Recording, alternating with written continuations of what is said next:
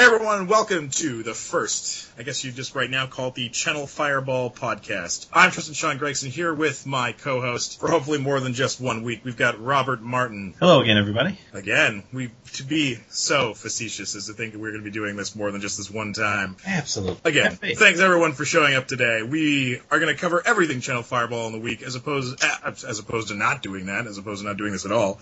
But let's see, we've got the content from the week. If you continue to listen to this podcast, and maybe of the four people currently listening helping us come up with a title for it, we're going to recap all the content that got put up on the week on the website. Check out new products, new releases that are coming up around the corner. See what stuff is worth picking up, maybe worth passing on. Check out everything to be offered from Channel Fireball. A little bit of a market watch, since that's, I'd like to think, one of my specialties, where cards are going up, down, left, right, nowhere at all. And then lastly, following your Team Fireball members. What are they playing? Where are they going to be? What are we going to go into from there? So, without further ado, Robert Martin, what happened this week in Channel Fireball? Well, we've had some great articles this week. Matt Nass started off with going over the effects of Besieged and decks, including a Tezzeret deck, which seems to be a very common theme, as you'll notice through this. And not surprising that he has Green Sun Zenith in an Elf deck and in a Legacy deck with Green Sun Zenith. I'm surprised that Matt bothered to write about something other than elves. I mean, obviously it was nice to see him update his lists with a new Besieged card, but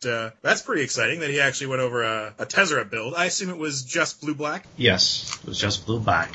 It was interesting because it's, like I said, you'll start to see a reoccurring theme of this with how popular Tezzeret is. A lot of the writers in here discuss a lot of Tezzeret. So I think that's going to be very interesting. And as we continue onward to your Market Watch segment, I got a feeling Tezzeret might be on the list of things you might be talking about. It might be. I'd like to think at this point everyone kind of knows he's might be as good as advertised. I mean, there was so much hullabaloo around Elspeth, Koth, and Venser in the last set, and a lot of people invested in what they thought were $70 mythics, and at the end of the week, month, year, things had changed quite a bit. But Tezzeret, obviously we're still in kind of release weekend, but he seems to be as good as advertised, which is a little bit different from the other Planeswalkers we'd seen out of the gate recently, or Mythic Rares, depending on how you want to delineate them.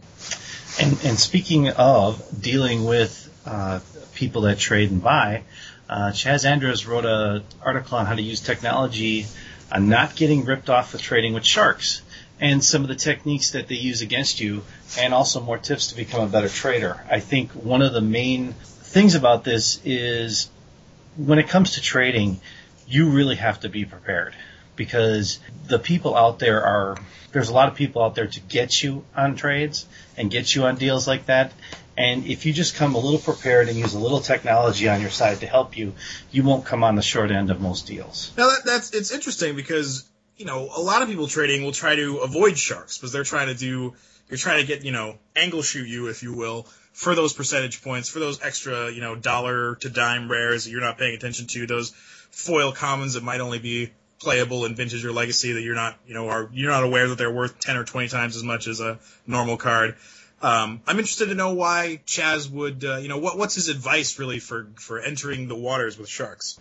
Well, it's really the ability to be able to pull up an actual price when they come at you and say, this card's worth 30, and yet you go to a dealer at the table, at another table, and they're selling it for 10, and he's still pushing for 30, that you know how to stand up and handle that. I think that's one of the difficulties that people have when it comes to trading, is that a lot of people they want to make the deal, and instead of making the deal that's best for both of you, you end up making a rush deal because the guy's like saying, oh, take it or leave it, and then he's gone and you lose what you want to get. So I'm glad you used a very a 90s style example there of referring to dealer booths in the room.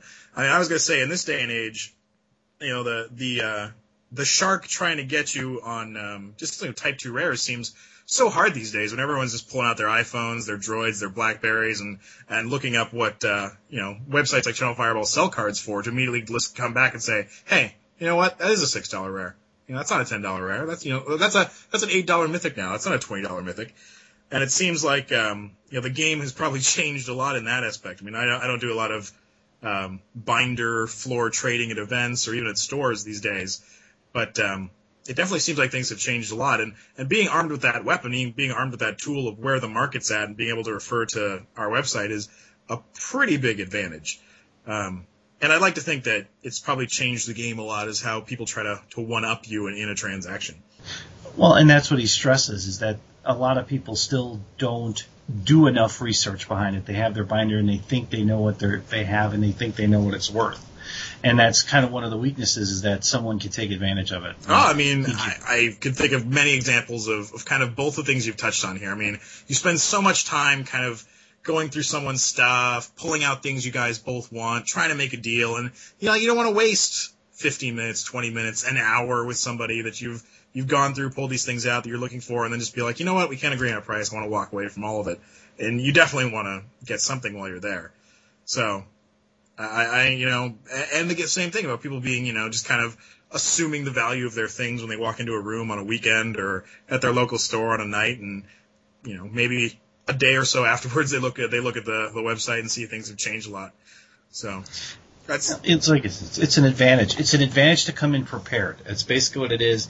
And if you read enough, and there's enough articles out there, and there's plenty of writers here that talk about what pricing a card should be, you should be able to come in prepared. You should have some sort of advantage into coming into battle with this. All right. Who do we got next on the CFB articles of the week? Alexander Shearer discussed legacy and how to battle the beasts within the format, including sideboard techniques, and how to stop people with all forms of disruption, including, in his case, there's different levels of disruption based on what cards your opponents are playing. And it's fascinating because legacy is a very challenging format, and to actually have it spell out for you what you need to bring in versus what matchup is always very, very helpful. Yeah, it's Legacy from, you know, I don't play a lot of it, but I know that, you know, kind of blanket answers are the soup du jour. You want to play cards like Perish, because you know you're going to run against a Progenitus, you might run against an Elf deck, you might run against just an awkward green deck you weren't prepared for. It's one of those blanket answers. And that's an interesting one to read about. I mean, I want to know how you second level that and then go beyond. Like, okay, you know, like I know my opponents are going to bring in these broad answers, how do I get around that? And there's a lot of cards, there's a lot of specific cards versus matchups that he brings into play that really is helpful. And it seems like, again, this is definitely the week of Legacy, because our next article is from Adam Barnello, who discusses Legacy with Besieged and another Tezzeret deck or two that might affect your decisions when it comes to playing Legacy. Tezzeret seems to be a multi-format card, and that is very good for the price of it. Anytime you can get a card that can instantly fit into multiple formats, it's very helpful. And it just seems like people are becoming very creative with Tezzeret early on. Well, creativity, it could go either way. I mean, obviously, a lot of people out there are going to want to see some results before they want to throw down any amount of money on any card, or trade aggressively for it, if you will. Thank you, Chaz. But it's interesting how, you know, Jace is kind of a benchmark example.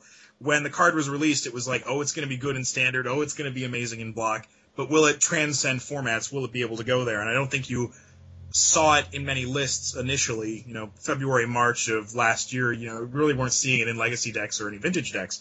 And it's surprising out of the gate. I mean, obviously, eternal formats, there's more artifacts. There's more cards that are going to interact with Tezzeret in a positive fashion. And, you know, maybe it's a little less surprising this time around. You're already seeing people coming up with deck lists to make this guy, you know, a powerhouse in a legacy format or an eternal format of any variety. Yes, and then the next article, which as a person who does interviews, and like yourself, was very fascinating. Paulo interviewed Kai Bude. It's a must-read. I like to call it a legend, with a legend in progress to the insight of questions and answers of how Magic went, and one of the best questions he was asked. They did this series of questions, and at the end he did kind of a shotgun format. Is he goes, name your favorite Brazilian Magic player with the letter P in his name. He didn't name Paulo. He named another guy, and he could just see it as like, okay, I'm setting him up. this is going to be great. He's going to answer me. And then he answered another player who actually had a very, very good career and a very good track record. And you could just see that person go, oh. And again, I'm such an audio-visual person. Like, as soon as you started saying that interview thing, I was like, man, I would have killed to have watched or at least listened to that interview. I mean, if they had done it, you know, over any kind of phone or audio or video device, because for those of you who aren't familiar with Paulo talking, it is hilarious. Watch his draft videos. We actually have one of the guys that works in our offices that edits the videos, and he does an amazing Paulo impression. And to the point where I can't take Paulo seriously anymore, which is a shame because I like that guy a lot. And I'm sure if you throw German Kai in with hilarious Brazilian Paulo, it would be great. But that sounds awesome. I mean, just like two people's perspectives on the game who I admire so much, and I'm sure have a vast well of knowledge, especially from such different places of the world. I mean, Brazil and Germany and early 2000s and now, and these things coming together. Again, not much of a reader, Rob, but you might have convinced me to go back and take a look at this one. It was very fascinating, and it's interesting because a lot of people, you know, they think Paulo's so young. It's like they don't if think. He retired, a lot of us know. Well, they know. Yeah, they know. But if Paulo, this kid's still young. But if Paulo retired right now, he was like 21st all time. I think 21st all time in pro points. I mean, that's automatic Hall of Fame without anything else. I mean, and he is super young, and the questions he asked, I was sitting there going, wow, man. I mean, these are all the questions that you would think of because we do interviews that you would be asking him. And I'm like, wow. So, I mean, props to Paulo for all the work he did on this. And like I said, there had to be – it's too bad this wasn't recorded on audio. Because I think it would have been phenomenal. I think we really, I mean, as much as you'll enjoy reading it, I think you would have gotten a lot more had this been actual audio with the two of them talking. If only there was a way. I'm just trying to think of future events, if there's any way we can get. I mean, really, to me, Paulo and almost anyone. I mean, obviously, a Kai interview would be great. It would be over the top. But Paulo pretty much talking to anyone is already a leg up on any other interview. Gosh, can't wait to get that guy back on camera. It's going to be great. Yeah, that's the beautiful thing. And it just seems like when he writes his articles, the one thing is you can tell there is a tremendous amount of passion for it. It's just there's a lot of, you know, he puts his time, he puts his, you know, his mind into it. And it's like it's something it just seems to be that you can tell right there. It's like this, I care about this. And that's something that's very important because I think that translates back to the readers who actually read the articles. And, you know, Luis, of all people, who does not dole out compliments willy-nilly, if you will, for quite a while now has been consistently saying that Paulo has been putting out the best stuff on the site and that every time he writes something, he loves it. He tells everyone to read it. Great stuff. Great stuff. But not that there's also too high. But we do have a pretty big one. You know, next on your line here of stuff to talk about. Yes, we have the brand new writer to the team, and that's Shuhei Nakamura. Oh man, you had a dead Shuhei Nakamura. Sorry about that. You were just laying him out. Perfect tense. Shuhei Nakamura with his first article on the website. Yes, he talks about Blue Black Control, matchup sideboarding options, and the Duress versus Inquisition, which remarkably. He gave both sides a reason why you want to play both, and then at the end, I'll save that for you to read. It was very interesting how he puts the advantages of both cards in there and explains why at the end which one he picks at the end. I thought it was interesting because Blue Black Control, obviously, with the effectiveness it did at Worlds and all the other things that it's been very, very popular, to not surprising that a Japanese player running Blue Black Control. It was fascinating to me reading what just the little slight changes of the deck is. Well, that's Japanese craftsmanship for you. It's the slight tuning that us Americans / Canadians don't take a lot of time to think about. But really, one Inquisition or one Duress can really make the difference, and that's something that I'm so happy the Japanese take the time to look at. And you know, I gotta say, from my clunky, just kind of playing of the deck, and here's my two worthless cents. I've definitely played a lot with Inquisition, and I've had Duress in the sideboard. And it's interesting to me because I've had access to Inquisition, Duress, and then Spell Pierce. And in the blue-black deck, it seems like you really just don't have room for all of them. And how do you kind of find a good mix, especially post-board, to kind of play all those cards? So I definitely want to check out what his insight on it was and see which way to go from the fine-tuned Japanese perspective. Well, and you can tell the one thing right away is that there's a lot of depth to the article, which is not surprising. It just seems like the Japanese writers in general have this, there's no lack of information you're not getting from it. So that was one of the things I really enjoyed about it. And then this week Zames wrote two articles, the first half of his Five Color Control report, and now the second half that's coming out today. More insights into the world of Five Color Control and his discussion. He will talk more about fairies in there and how it measured up against it. It was interesting to see that the Five Color Control was run as much as it was and how well he did with it, making, you know, as far as he did in the PTQ he was in with it. Yeah, I mean, I like to think, like, Extended, you have access to all five colors. And right now it's just about, to me, it's about picking which are the best possible spells I can get at each converted mana cost. And, you know, I respect Zabe as a player, and he you know, he's long-winded from when I talk to him. And not that that's a bad thing. But again, my ADD has a hard time following his train of thought.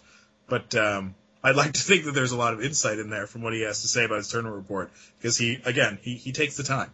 He lets you know what's going on. Absolutely.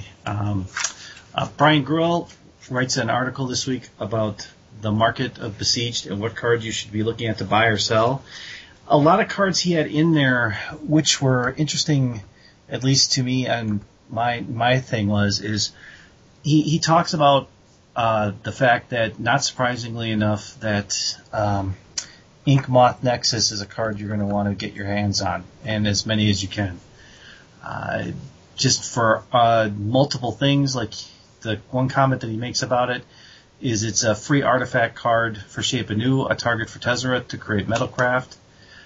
He won't say this, but it's pretty close. It could be the best card in the set. That's one of his quotes in there, from there. Well, that's okay. I think if, you know, assuming Magic TV makes it up to the website in timely fashion, you'll get to see some pros' perspectives on Ink Moth Nexus as well, and see who agrees and disagrees with him. Well, see, this is very disappointing because I really wanted to get my hands on some, and I was hoping it wasn't going to be the ridiculous card it seems like it's going to be. You just got to remember, Robert, it's only rare. And in this day and age, you have to be thankful for that. You have to be thankful it's only rare. True. It's no Lotus Cobra. It's no, like, what are a great example of a mythic rare, which seems to kind of break the mold of what they considered mythic rares to be when they first started printing them. Lotus Cobra was my favorite, like, fallback card, where it was like, oh no, it's not one of those, like, 4-of cards you'd put in a deck. It's, you know, it's very, very obscure, very different, very, very, Prince of Thralls-esque, if you will, or Maya of the Area, all those sweet mythical legend crap cards from Shards of Alara. There's some mythic rares right there. Well, which is interesting, because there were a lot of cards in that set that their prices were all over the map with. It was quite interesting. And then this week, LSV did a set reviews. We've gone through most of them. I believe the last one, I might have missed the first one, was Artifacts. He went through a lot of them. It was interesting how he determined certain cards, and if you've watched the Magic TV show, he's discussed these cards in full length. It's interesting. I like to see what his thoughts on limited formats are on these, because it's interesting to see what he values at a 4, and then all suddenly for Constructed it's a 1 because it has no place or home, mm-hmm. Which I think is really helpful. I think a lot of times before release events like this is to have any advantage you can get as far as additional information to make a decision on making a deck. Could make a difference between finishing 3-1 and getting packs and finishing, you know, 0-2 and drop. And literally could be you making a decision over a couple of cards that could make the difference. Well, it's pretty key as well, because a lot of times there's going to be more room for discussion on a card's value in Limited than there is in Constructed. Obviously, it's really easy to see, especially short-term, how a card fares in Constructed. you know, it's in a deck. It does something in a deck. You can see it do that. You can see its results. You can see how it plays out. In Limited, things are so much more open-ended. They're so much more situational.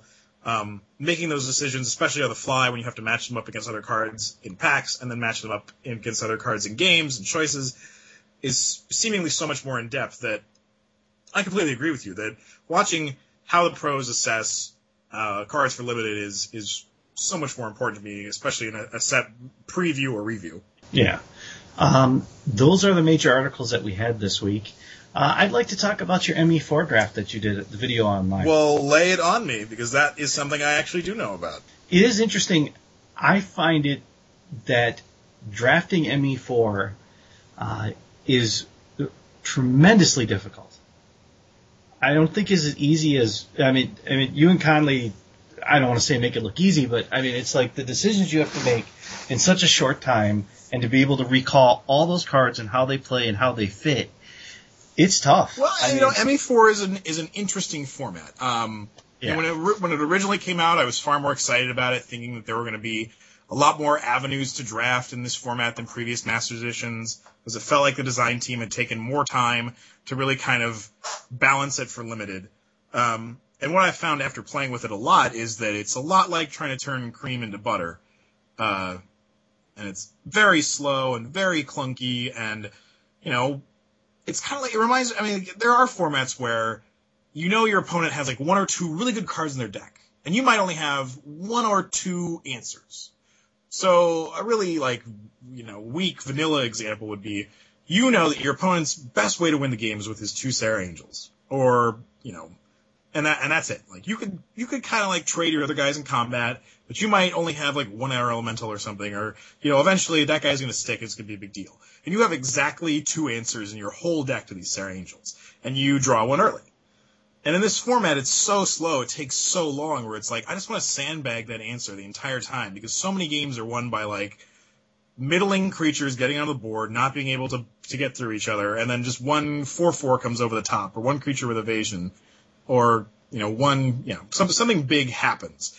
And if you haven't saved your one good answer to that card, or your one answer to that card, then you might just lose to it. I mean, a great example, like, I drafted the other night, and my opponent had a Tertavis and a Singer Vampire in his deck, and I knew that I was only left with one Swords of Plowshares and one Divine Offering in my deck. My opponent played several other flyers, didn't get up to 4 power, another, like, you know, reasonable artifact, or maybe like Grapeshot Catapult or something. But it was like I had to sandbag these cards in order to be able to win the game, because, again, the board is full of stuff. And sure enough, it came down to the key turn where those things happened. I removed his things when he tapped out. And then, you know, my 4-power flyer was going to win the game. And it was awkward, and it was not, you know, it's waning. I mean, we've tried to draft Tron. I tried to draft MBA one time just to see if it was working. Like, turn one, Swamp, Dark Ritual, Foul Spirit. End up losing to the white flyers deck, just because it can wait long enough to get there and get you back. And, like, I'm trying to, like, brainstorm other ideas of ways to draft something that might work, to like try to just record that and then make something interesting out of it. Because I think, you know, the blue-white flyers or the blue-black-white color combination are kind of like the Tron with red, or even like the green beaters with some kind of removal to back it up decks are like, you know, they're there, they're very vanilla, they're not entertaining to watch, we understand how to do it. So it's trying to look for other avenues. So they open up something interesting, try to do something with it.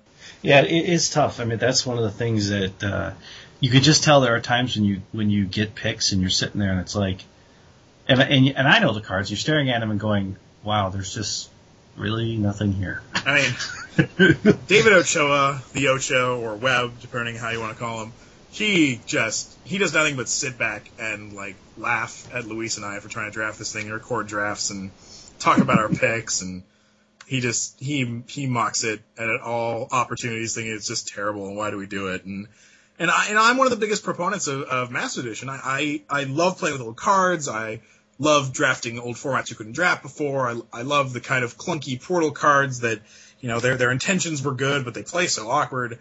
I love the artwork. I love everything about them, but they just don't work. Like, it even seems like after all this energy they put into this set, it just didn't happen. Yeah, it's them I mean, they do their best to try to make things, to spice it up a little bit.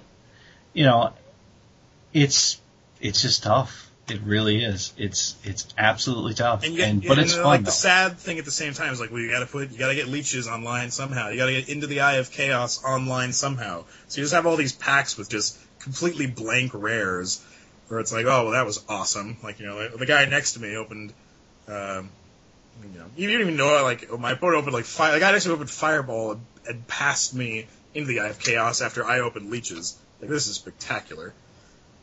It's like sometimes you wonder what they actually, you know, to see the rare, and it's like, and then you're looking through the cards and going, what did he pick?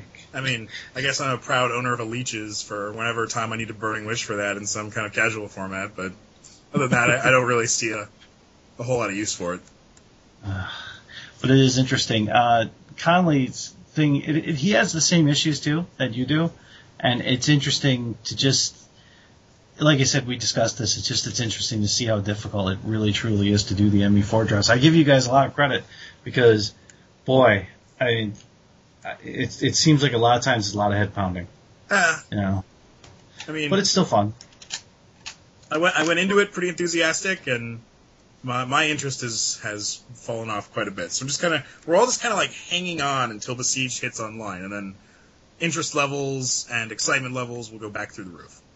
I am waiting to see that, because the drafting style of that pack being first is going to really change your mindset, because you're so pre-programmed that it's, you know, the other way.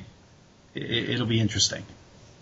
I think it'll be a lot of fun, and I look forward to those videos. At least I know the new ones come out. Those will be very interesting. But you also did something else this week. Well, I'd like to think I did a few things, but what are you referring to?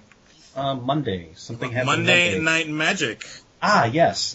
Now on a new home as well, that being channelfireball.com, assuming we work out all the kinks. Yes. The recorder is up there correctly for it. I think so. Or the player, so that's also very helpful. I think people are listening to this on. I mean, who knows? Yes. And you've also got some very positive comments on it right away. There were comments on it right away, so that's good. We are more or less partnering with MTG cast. Chris Otwell, kind of owner, operator, whatever title he would like to be called by, I will give to him, has selected a number of what he considers to be quality work to kind of dual post on our website as well as MTG cast.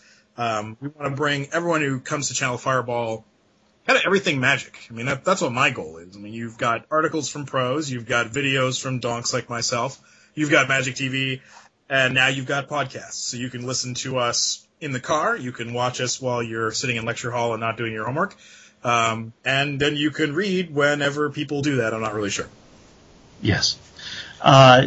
They also, this week, there's a Meta Magic interview that'll be coming up with Gavin Verhey. Very good interview. Gavin was, again, as insightful as always, very open and honest about his career and what he looks forward to doing. And that was a lot of fun. And also, hopefully this week, there will be a Man Screwed Up this week that will be on the website, too. Now real quick, Robert. Yes. You are kind of an integral part to both those podcasts you just mentioned.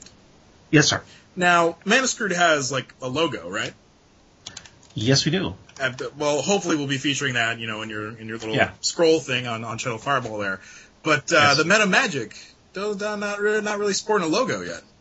No, not yet. And I don't know why. That's something that...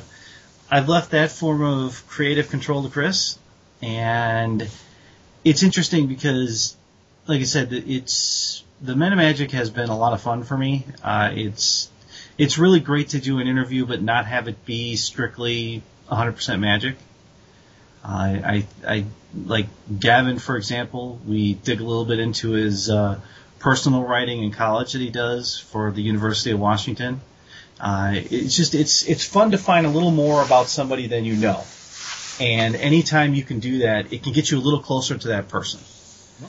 You know. Yeah, it's pretty exciting. I know that you're going to have, obviously, unprecedented access to all of Team Fireball now that we have you guys on the website. So I'll be very interested to see what crazy stories I know about people that make it, you know, up to the webs, and ones I don't know that hopefully I'll get to hear about in the near future.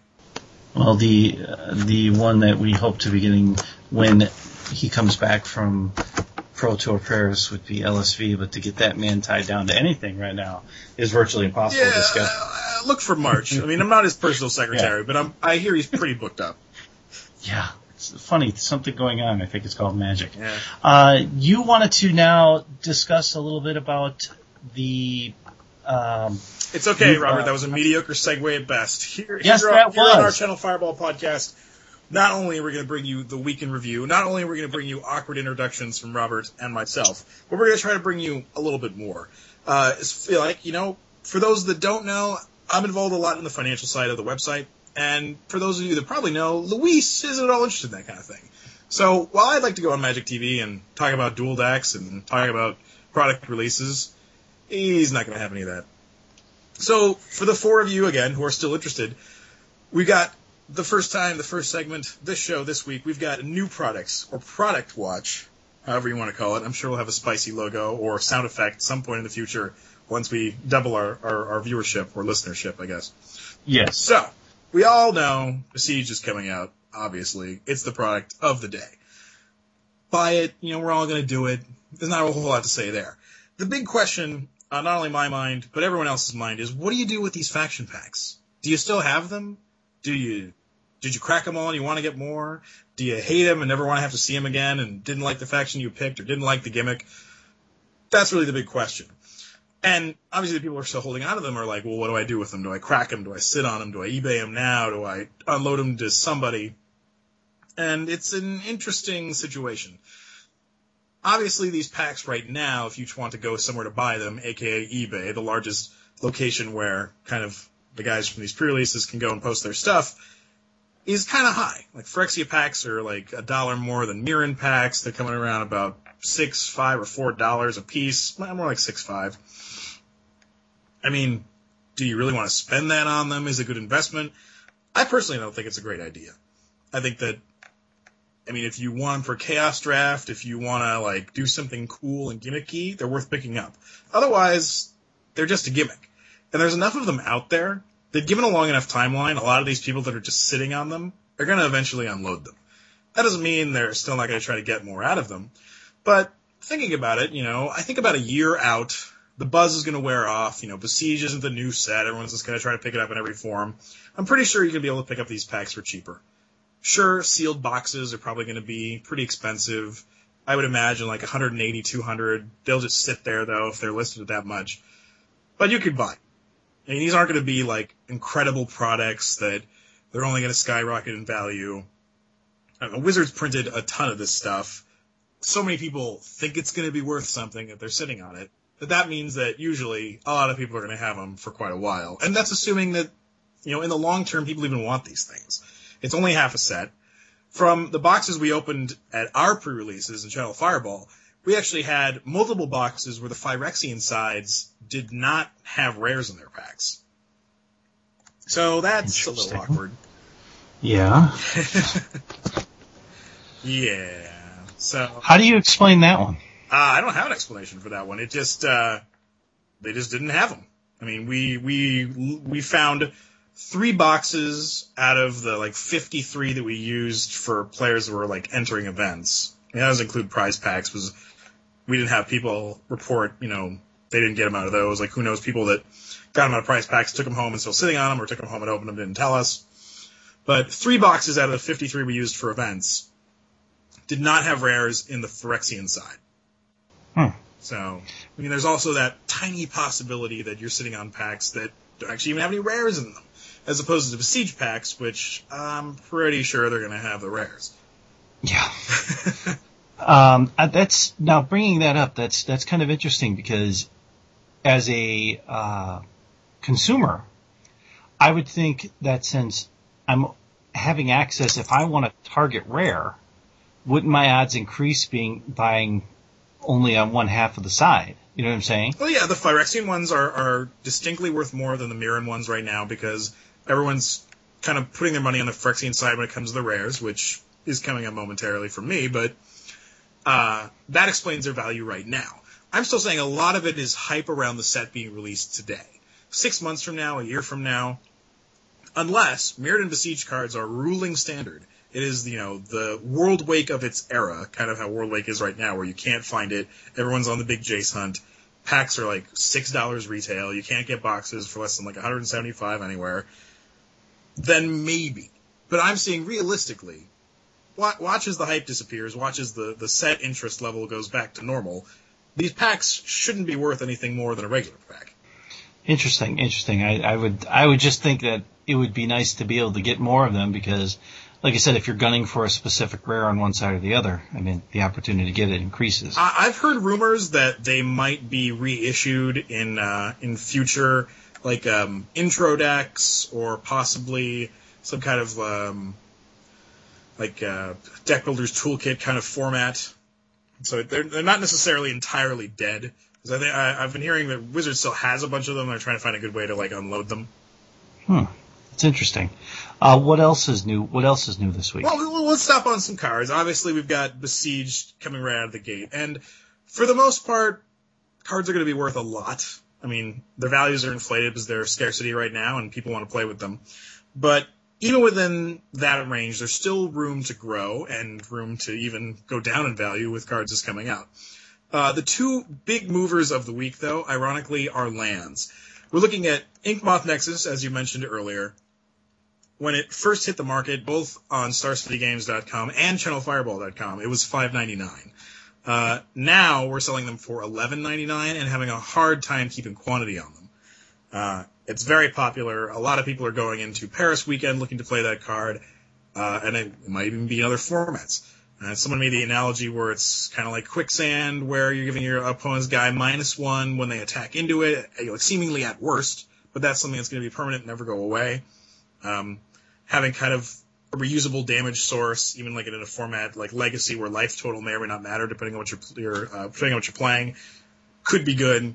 But we're seeing a lot of implications in Type 2 and Block, where this guy not only fits into future Infect decks, which we will be seeing, but also Artifact, mostly Tezzeret-based decks. And the other one, Contested Warzone. Contested Warzone. That card is coming out of nowhere. It started at $1. I think it's currently at $3 right now and still has room to grow. Again, both the cards we're talking about right here are only rare. And the ceiling on rares, kind of in standard, is about $20. You can't really go past that unless things go really scarce.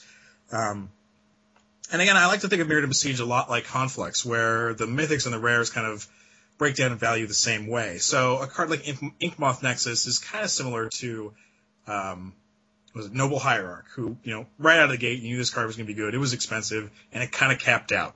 Contested Warzone, I mean, if you want to draw comparisons to try to make you, like, see where what I'm going at, it could be a card like, Knight of the Reliquary, where it started at 4 to 6, it kind of plateaued at 14 to 15. And right now, that seems absurd for Contested Warzone. But there are a lot of aggressive decks out there that might want to run 4 of this card. And that's really the key for making its value jump a lot. If it's in one deck as a 4 of, that might increase its value, but not necessarily a whole lot. However, if it's in multiple decks as a 4 of, you're going to see this card go up in value quite a bit, substantially. It's interesting. There's been a lot of discussion about different cards, and you guys have discussed at length of Go for the Throat, and we're seeing that card jump up in price. There's a lot of interesting cards that are going to make moves depending on next week. Well, you know, it's very interesting. That is a spectacular segue, Robert, because the next thing I want to talk about was cards that will kind of be dropping. And my two examples for this week actually come directly out of the event decks that we're going to be seeing in the near future. Starting most importantly with Go for the Throat. When this card was first spoiled, and we were first looking at its impact on formats, I was saying it, Luis was saying it, everyone around us was saying it. It's the new Path to Exile. You're going to want to run 4 of it. It's going to be in multiple formats. It's going to be great. Now, I've kind of changed my tune on this card, as well as other people are starting to, for a few reasons. namely because more artifact creatures are finding their way into the standard environment, as we talk about Ink Moth Nexus, as we might talk about Signal Pass in the future. We might talk about Worm Coil Engine more coming back, or any number of artifact creatures being played or playable. I mean, Tezzeret makes guys that you then can't kill with Go for the Throat. That seems kind of awkward. So, as we're probably 2-3 weeks ago, I would have said this card is just like Path to Exile. You should pick up a playset immediately. You know, whatever someone's charging you, whatever you want to trade for them, just get them, have them, you're going to use them. Now, I don't think that's true. I think that this is a $2 card that might be a $3 card. This isn't like Path to Exile that was a $2 card that was probably going to become a $5 or $6 card just like it did. Its playability is not on the same level. And then, tying in with Event Decks, in the black-green infectish event deck that's coming out very shortly, you get 2 copies of this card. So, if anything, that means foils might kind of expand their value away from the regulars a little bit more, but they're going to be readily accessible in the immediate future. I mean, probably not in the next couple of weeks, but once they get around, you'll be able to get them and don't spend that much on them. Like that's pretty much my bottom line on Go for the Throat. So it's steady now, but don't look for it to go up. Well, that's good, because I think that a Go to the Throat card would be, it's a fascinating card, but like you said, right now, if it after the next set comes out, if we're running artifact decks, what is Go for the Throat going to do? Exactly. Rather just have me a Shatter or a Viridian Corruptor or something like that. Similar on the event deck side, we've got Goblin Guide coming out in the other event deck, the red one. Goblin Guide has been one of those like $5, four. I guess it kind of dropped to like the $3.54 range at its lowest when red wasn't played that much. But it was still, I mean, that's still decent value for just a rare and a set. But it got up to about $10 at its height when Boros, Aggro Red, Goblins variants were kind of running around in the standard environment. However, again, you're getting 2 copies of this in the new event deck that's coming out, so it's really going to kill the value on that card. I really that is another card that I really liked, and it's interesting to see how much as a retailer with the event decks, unlike the decks that come out now, the intro decks for the set. Do you think these event decks will move? I think they're great. I think that the fact that they're the first 2 they're putting out are aggressive, seemingly linear strategies that make them similar to play, also increase how much we can do in sales with them. They're great for the players. They're great for Magic tournaments. They're great for events.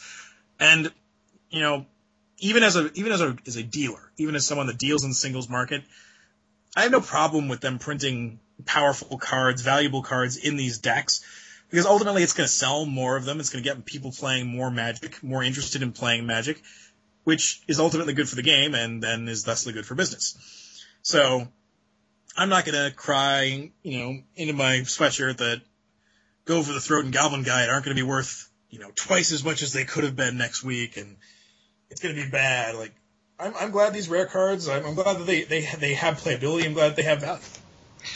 Yes, so I am still waiting for them to produce Jace the Mind Sculptor in a. And last but not least, again with the great segues, Robert, you're batting at least 750. Yes. Jace. Now, there's been a lot of talk about him as usual, but when recently has there not been a lot of talk about him? I think he's going to take a dive here. This is the insight I'm getting from multiple different angles. Sales have kind of halted on him. Prices are slowly starting to drop now, and I think you're going to see him, not plummet in value, but I think you're going to see him come off of the pedestal, the plateau, the $100 marker that he's been fetching in the last couple of months. It's finally time for him to come back to reality. He's not going to be dominating standard like he once was. There are enough, especially aggressive cards out there right now that are taking him down a peg. So could we see eventually, if we'll say example of this week, next week, all suddenly Tezzeret shows up in 3 of the top 8 decks? Could this be a case where Tezzeret becomes really hot and Tezzeret slides into that slot? Because there have been people that have. I don't think it's the same. I think that they're different. Okay. No, Robert, I don't think they occupy the same space, literally, and I think that they play very differently. That's not to say that a blue-black control deck in the near future isn't going to change up to run more artifacts and Tezzerets and eliminate copies of Jace, although they are fighting for the same casting cost at that spot in a deck like that. But I think that they're just very different cards. And I think that you're just going to see more aggressive decks that are going to go around Jace, through Jace, over Jace, right into him very quickly. And he's not going to be what he once was. That's very interesting. It's interesting to see that a card that's defined a format now all suddenly become the card that may not be defining the format. Well, I mean, even when Jace was at his peak, I don't think he alone defined a format. I think he was one of the pillars that defined it. Yeah. You needed a Lotus Cobra to get him out super early, or you needed a Primeval Titan on the other end to keep him honest. There have been other cards around him pretty much the entire time that he has been very, very playable and seemingly dominant. But he isn't solely at the top. It's not like you can say, well, what was standard a year ago? Well, it was Jund. What was standard now? Well, it's Jace. I think it's a combination of things, but he is mortal, and he is definitely going to finally come down in value. I mean, we've seen him kind of like, you know, he'll reach a new seeming plateau, come down a little bit, and then, like, just go back on the rise. And that's kind of how the value it's been for about a year. I mean, it's like, oh, today it's 45. Oh, today it's 50. Today it's 60. We'll move back down to 55. See, this card's mortal. It's going back down. And then slowly but surely it's found its way all the way up to $100. But it's definitely coming down. I would be not at all surprised if in 2 weeks is a good time frame. If in 2 weeks you see us selling him for 85, that would be definitely interesting. I would find that not surprising at all. I just think it has that potential to go in that direction. And you're right. And as you're starting to see people slowly change how they play stuff, everything evolves. But there is one card I do want to ask you about that I don't know if there is a lot of activity on it, but it does have the potential to be an interesting card. It is Cryptoplasm, the Shapeshifter. That is the 2/2 for double blue and one. Then now, what does the exact wording say? Does it say when it enters a battlefield and at the beginning of your upkeep, you may become a copy of target creature that also has this ability? It actually is at the beginning of your upkeep. You may have Cryptoplasm become a copy of another target creature. If you do so, it gains this ability. Does it say target, and does it only say during the upkeep? Yeah, it says at the beginning of your upkeep, you may have another target creature. So, for example, it couldn't target Thrun the Last Troll? I could look the card up right now, actually. Because if you can only do it during your upkeep, and if it has to target, then that card has nowhere to go. I think that if it just becomes a copy of a creature on the battlefield, and you could do it immediately to kind of like side swipe at getting hit by removal or something, it might be playable. The problem with like just leaving kind of a vanilla 2/2 out there to give your opponent or players in a multiplayer game the opportunity to kind of shoot down might not be strong enough. And the double blue casting cost hurts it. If it would have been 2 and a blue, it could have been playable. Maybe the Infect decks would want to go get this guy. So sure enough, says at the beginning of your upkeep, you may have become a copy of another target creature. Yeah, that guy, he's going nowhere. Okay. I just wanted to make sure because it seemed like an interesting card, and there were some people talking about it, and I wanted to get your thoughts on it before that comes out. I mean, it doesn't get that comes into play of triggers of all the Titans, which is pretty key. I mean, sure, it could become a Primeval Titan the turn after, although if your opponent didn't have a Lightning Bolt, a Pyroclasm, or attack with their Primeval Titan, then that doesn't seem very good. You can't target Thrawn, make a copy of him, and then kill both copies, which would otherwise be totally okay as a troll answer, but it isn't. I think Clone actually has a far better chance of seeing plays copying Titans or big trolls. Absolutely, I think I like Clone as a card. Of course, you know, I've also liked a few other cards that doesn't seem to make it anywhere, but it's interesting. Now, the other card that I've seen a lot of people discuss, and they're not as thrilled with it as I thought people would be, is sort of Feast and Famine. Luis and I did a pretty extensive review on it when we did Magic TV last week. And all of the answers are there. It's kind of one of those things where it's like, well, aggressive decks are going to use this card the best. Of the two things it does, it turns your guy into a Spectre. Good. It untaps your lands. Meh to mediocre. I think the value of it really comes in its color protection, and you really need to kind of assess your matchups, what decks you're playing against. Is that what you want? You know, protection from Disfigure, Smother, Doomblade, Go for the Throat, and the ability to make your control opponent discard a card in an X-blue, X-black matchup could be really strong. I mean, just having that ability could be really good. Having pro-green and untapping lands could be absolutely meaningless. And if that's strong enough to fuel it, that could be great. I think if you want pro-green on a sword, that Sword of Body and Mind is almost always the pick between the two swords. So it's already at a disadvantage out of the gate right there. Is it playable? Yes. Will it see play? Probably.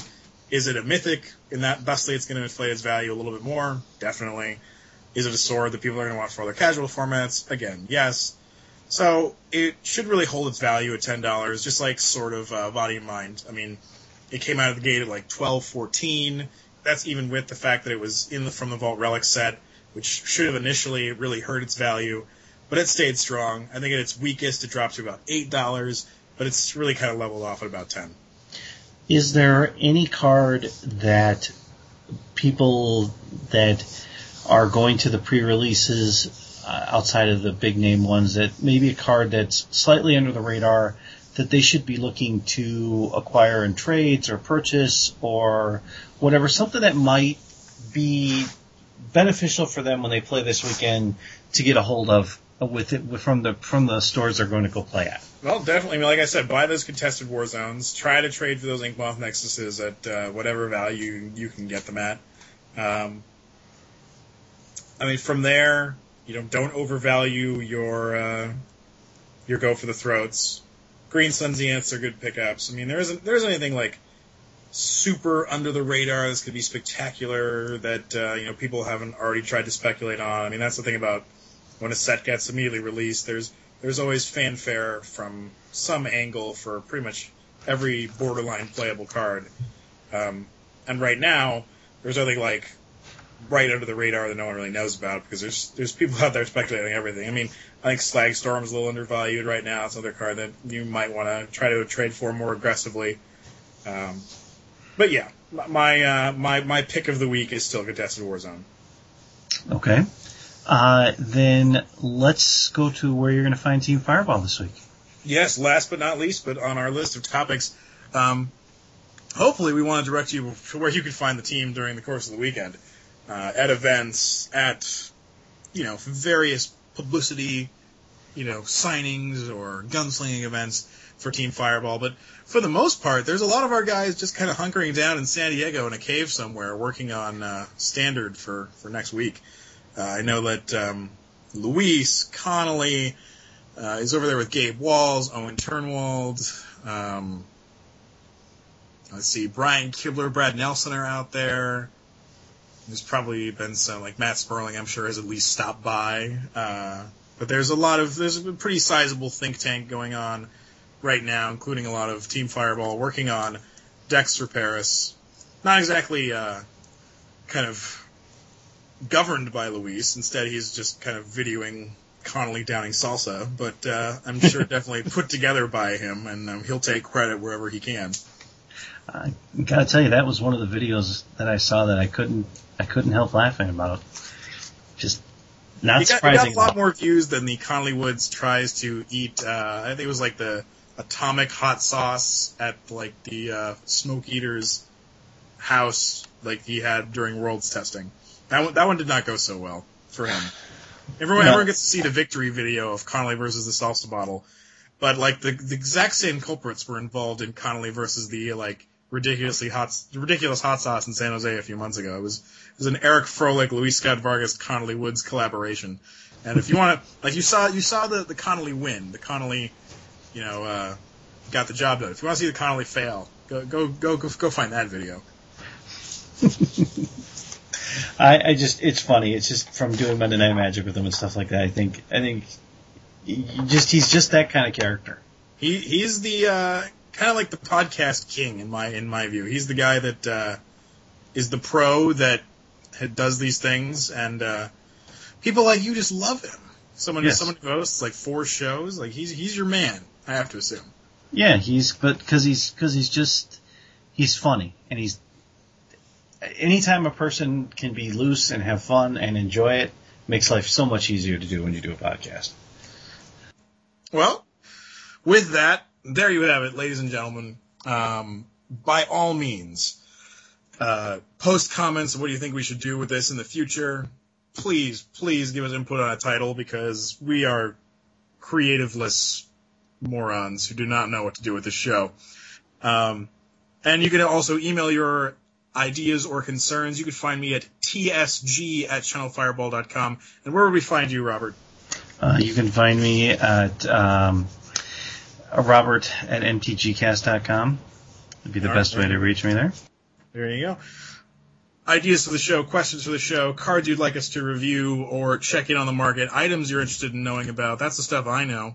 Or any questions you'd like us to pass along to team members or articles you'd like to see them write in the future. Ship them to us all. And until next time, thanks for tuning in. Thanks for listening, everybody.